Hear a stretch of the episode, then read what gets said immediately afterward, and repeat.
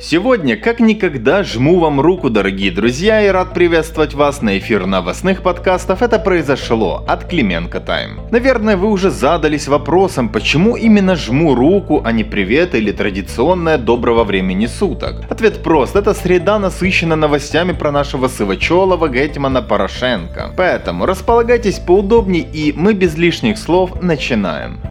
Сегодня вышел очередной выпуск моего любимого шоу под названием «Пленки Деркача». Конечно, не скажу, что был какой-то вау-эффект, но новость от этого не менее значимая. Так, пресс-конференция Деркача и Кулика началась с темы, которая сразу будет интересна американцам в штабе Трампа. А именно, схемы фирмы Бурисма, Николай Злачевский, фиктивные контракты и офшорные фирмы. На пресс-конференции показали разговор с двумя лицами, личности которых не раскрываются, но которые, как сообщается, работали с десяткам офшорных контор, связанных с Бурисмой и Злачевским еще с 2009 -го. Один из них представился гражданином Латвии. Свидетели буризма, я их теперь буду так называть, рассказывают, что работало два офиса в Риге и в Киеве. Работали в том числе через латвийский приватбанк. Лица, решившие остаться анонимными, рассказывают о периодическом переводе средств в стандартной сумме 83 333 доллара на американскую компанию Rosemont Seneca Buhai в американском банке Morgan Stanley. Компания принадлежит Хантеру Байдену. Общий платеж, разбитый на равные части, составил 1,4 миллиона долларов, а общая полученная Байденом сумма при этом составила 3,4 миллиона долларов. Также в схеме фигурировал и экс-президент Польши Александр Квасневский, еще один лоббист Бурисмы. Деньги получались легально за консультационные услуги. Вот только, как говорит один из анонимов, деньги имели преступное происхождение и отмывались до этого. Но театр абсурда на этом не останавливается. Американская копия Порошенко, то есть Джо Байден, назвал своего политического конкурента Трампа собакой, которая хватает автомобиль, не понимая, как тот едет и что внутри. Шутка, признаться, на уровне черного КВН 90-х, но Порошенко оценил. Собственно, смех у экс-президента такой же, как и его шоколадки. Не очень. В ходе пресс-конференции Андрея Деркача он детализировал коррупционную схему, благодаря которой мы с вами отдаем последнее, лишь бы оплатить коммуналку, а именно Роттердам Плюс. На схеме показываются Порошенко с его человеком, главой НКРЕ Дмитрием Волком, людьми Каноненко и Злачевского. Если кратко, деньги от продаж угля на украинский ТЭЦ из неподконтрольного Донбасса проворачивали по той самой формуле Роттердам Плюс. Схема эта на 30 миллионов ежегодно. При этом Деркач делает акцент на том, что уже экс-генпрокурор прокурор Рябошапка спустил эту тему на тормоза. Вы уже представили уровень цинизма Петра Порошенко? Идем дальше, это только начало, а под конец у нас с вами пригорит основательно.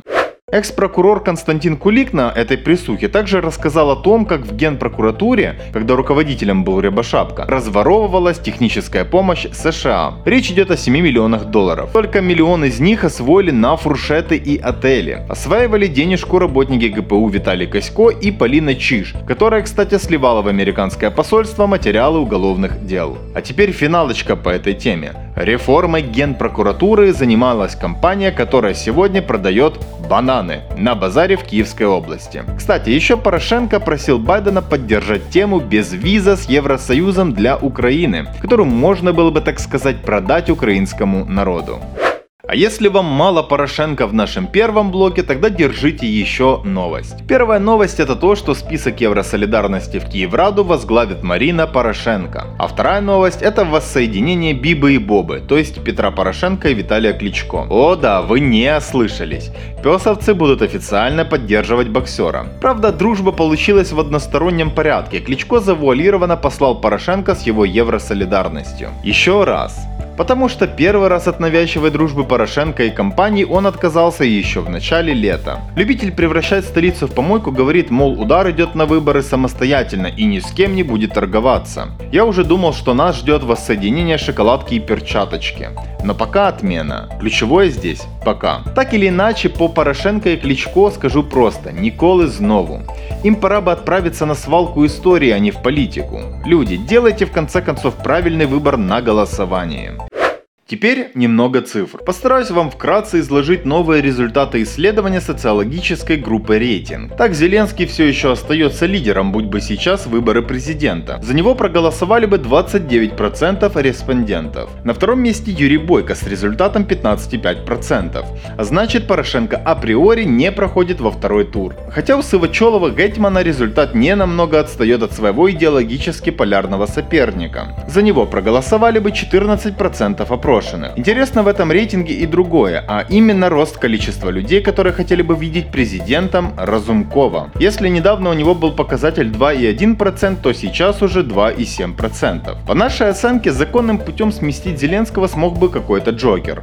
И Разумков подходит под это определение. Но ему еще рановато, он не набрал достаточного политического, как говорится, капитала. Кстати, судя по этому же опросу, делегитимизация продолжается, потому что доверие и удовлетворенность респондентов властями откровенно пугает. Так, не удовлетворены президентом 57%, спикером 55%, премьером 59%, а лидерами народного негодования являются Кабмин и Рада. Ими не удовлетворены больше 70% респондентов. Причем больше всего нелюбви у украинцев к Арсену Авакову. 41% опрошенных считают, что он негативно влияет на действующую власть. И да, мы пытались не разводить зраду, но так уж сложилось, что настроение у украинцев очень плохие. 68% считают, что Украина движется куда-то не туда, а 63% отмечают, что их благосостояние ухудшилось за последние полгода. О чем это говорит? Да ни о чем хорошем. Пора бы властям начать делать что-то полезное. И они знают, что надо делать. Вопрос в другом. А захотят ли? Идем дальше.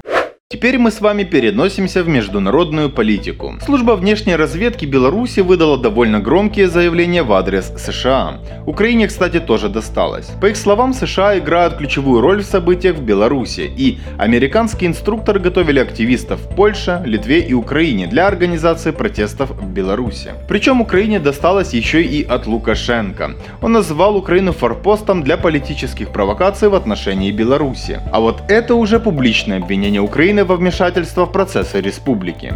Хотя после вчерашнего идиотизма в Раде, ну, чего еще можно было ждать? В любом случае, со стороны руководства соседей должны быть предъявлены доказательства этим публичным заявлением. Скажем так, ответить за слова. Хотя да, националистические движения в наших краях всегда поддерживались Западом в своих интересах. А еще у нас открыто ведутся тренинги за гранты для белорусов. Подробности в нашем телеграм-канале. При этом, если у разведки Беларуси вслед за заявлениями будут опубликованы доказательства в духе того разговора про крепкий орешек Лукашенко, где говорили между собой Ник и Майк, то мы обязательно посмеемся. Потому что диалог Польши и Германии ну уже стал мемом. Хотя все равно, нам от этого не легче. Отношения Украины и Беларуси ухудшаются. Вокруг строительства Северного потока-2 идут торги между Германией и США. Так немецкое правительство предложило многомиллиардную сделку США в обмен на отказ от Северного потока-2. Об этом сообщает в среду газета Die Zeit со ссылкой на собственные источники. Также стало известно, что в начале августа глава Минфина ФРГ Олаф Шольц рассказал, а после еще и изложил в письменной форме главе Минфина США Стивену Мнучину, что Германия готова финансировать строительство двух специальных гаваней для импорта американского сжиженного природного газа. С одной стороны, Германия заинтересована в строительстве Северного потока-2, поскольку это обусловлено экономически. С другой стороны, в газовом кейсе на ФРГ осуществляется давление с обеих сторон, и с России, и от США. И да, Внутри немецкого истеблишмента также существует раскол между пророссийскими и проамериканскими политиками. Кстати, тему с Северным потоком 2 неплохо разобрали в Телеграм наши коллеги. Анонимный канал «Разведчик». Рекомендуем. Ну а раз мы затронули Россию и историю с газовым проектом РФ в Европе, то важно рассказать еще об одной свежей новости. В Швеции заявили об однозначном наличии в крови Навального нервно-паралитического вещества из группы «Новичок». К такому выводу пришли эксперты Шведского института оборонных исследований по заданию немецких коллег, проанализировавшие пробы российского оппозиционера. Доктор, глава отделения химической, биологической, радиологической и ядерной защиты и безопасности ОСА Скотт заявила, что анализ подтвердил предыдущие результаты по Навальному, озвученные в Германии. Мы же напомним, что один из создателей «Новичка», комментируя еще ранее заявление немецких докторов об отравлении Навального этой группой ядов, назвал обвинение чушью собачьей. Казалось бы, а при чем здесь Северный поток? А при том, что сейчас весь этот разговор уже не о Навальном. Его жизни, судя по всему, ничего не угрожает. И это, кстати, хорошо. А вот новые санкции против России и против Северного потока-2 вполне могут стать реальностью. В общем, вот таким выдался этот день. Пока что все. Но мы рады будем видеть вас на нашем телеграме и YouTube канале Клименко Тайм, а также на нашем сайте. Если вы хотите быть всегда в курсе новостей и разбираться в политике, мы предоставим для этого любой удобный формат, от подкастов до лонгридов с аналитикой. А если вам и этого мало, тогда предлагаю вступить в клуб друзей Клименко Тайм. Вся информация в закрепленном сообщении в телеграме. Хорошей вам недели и до новых встреч!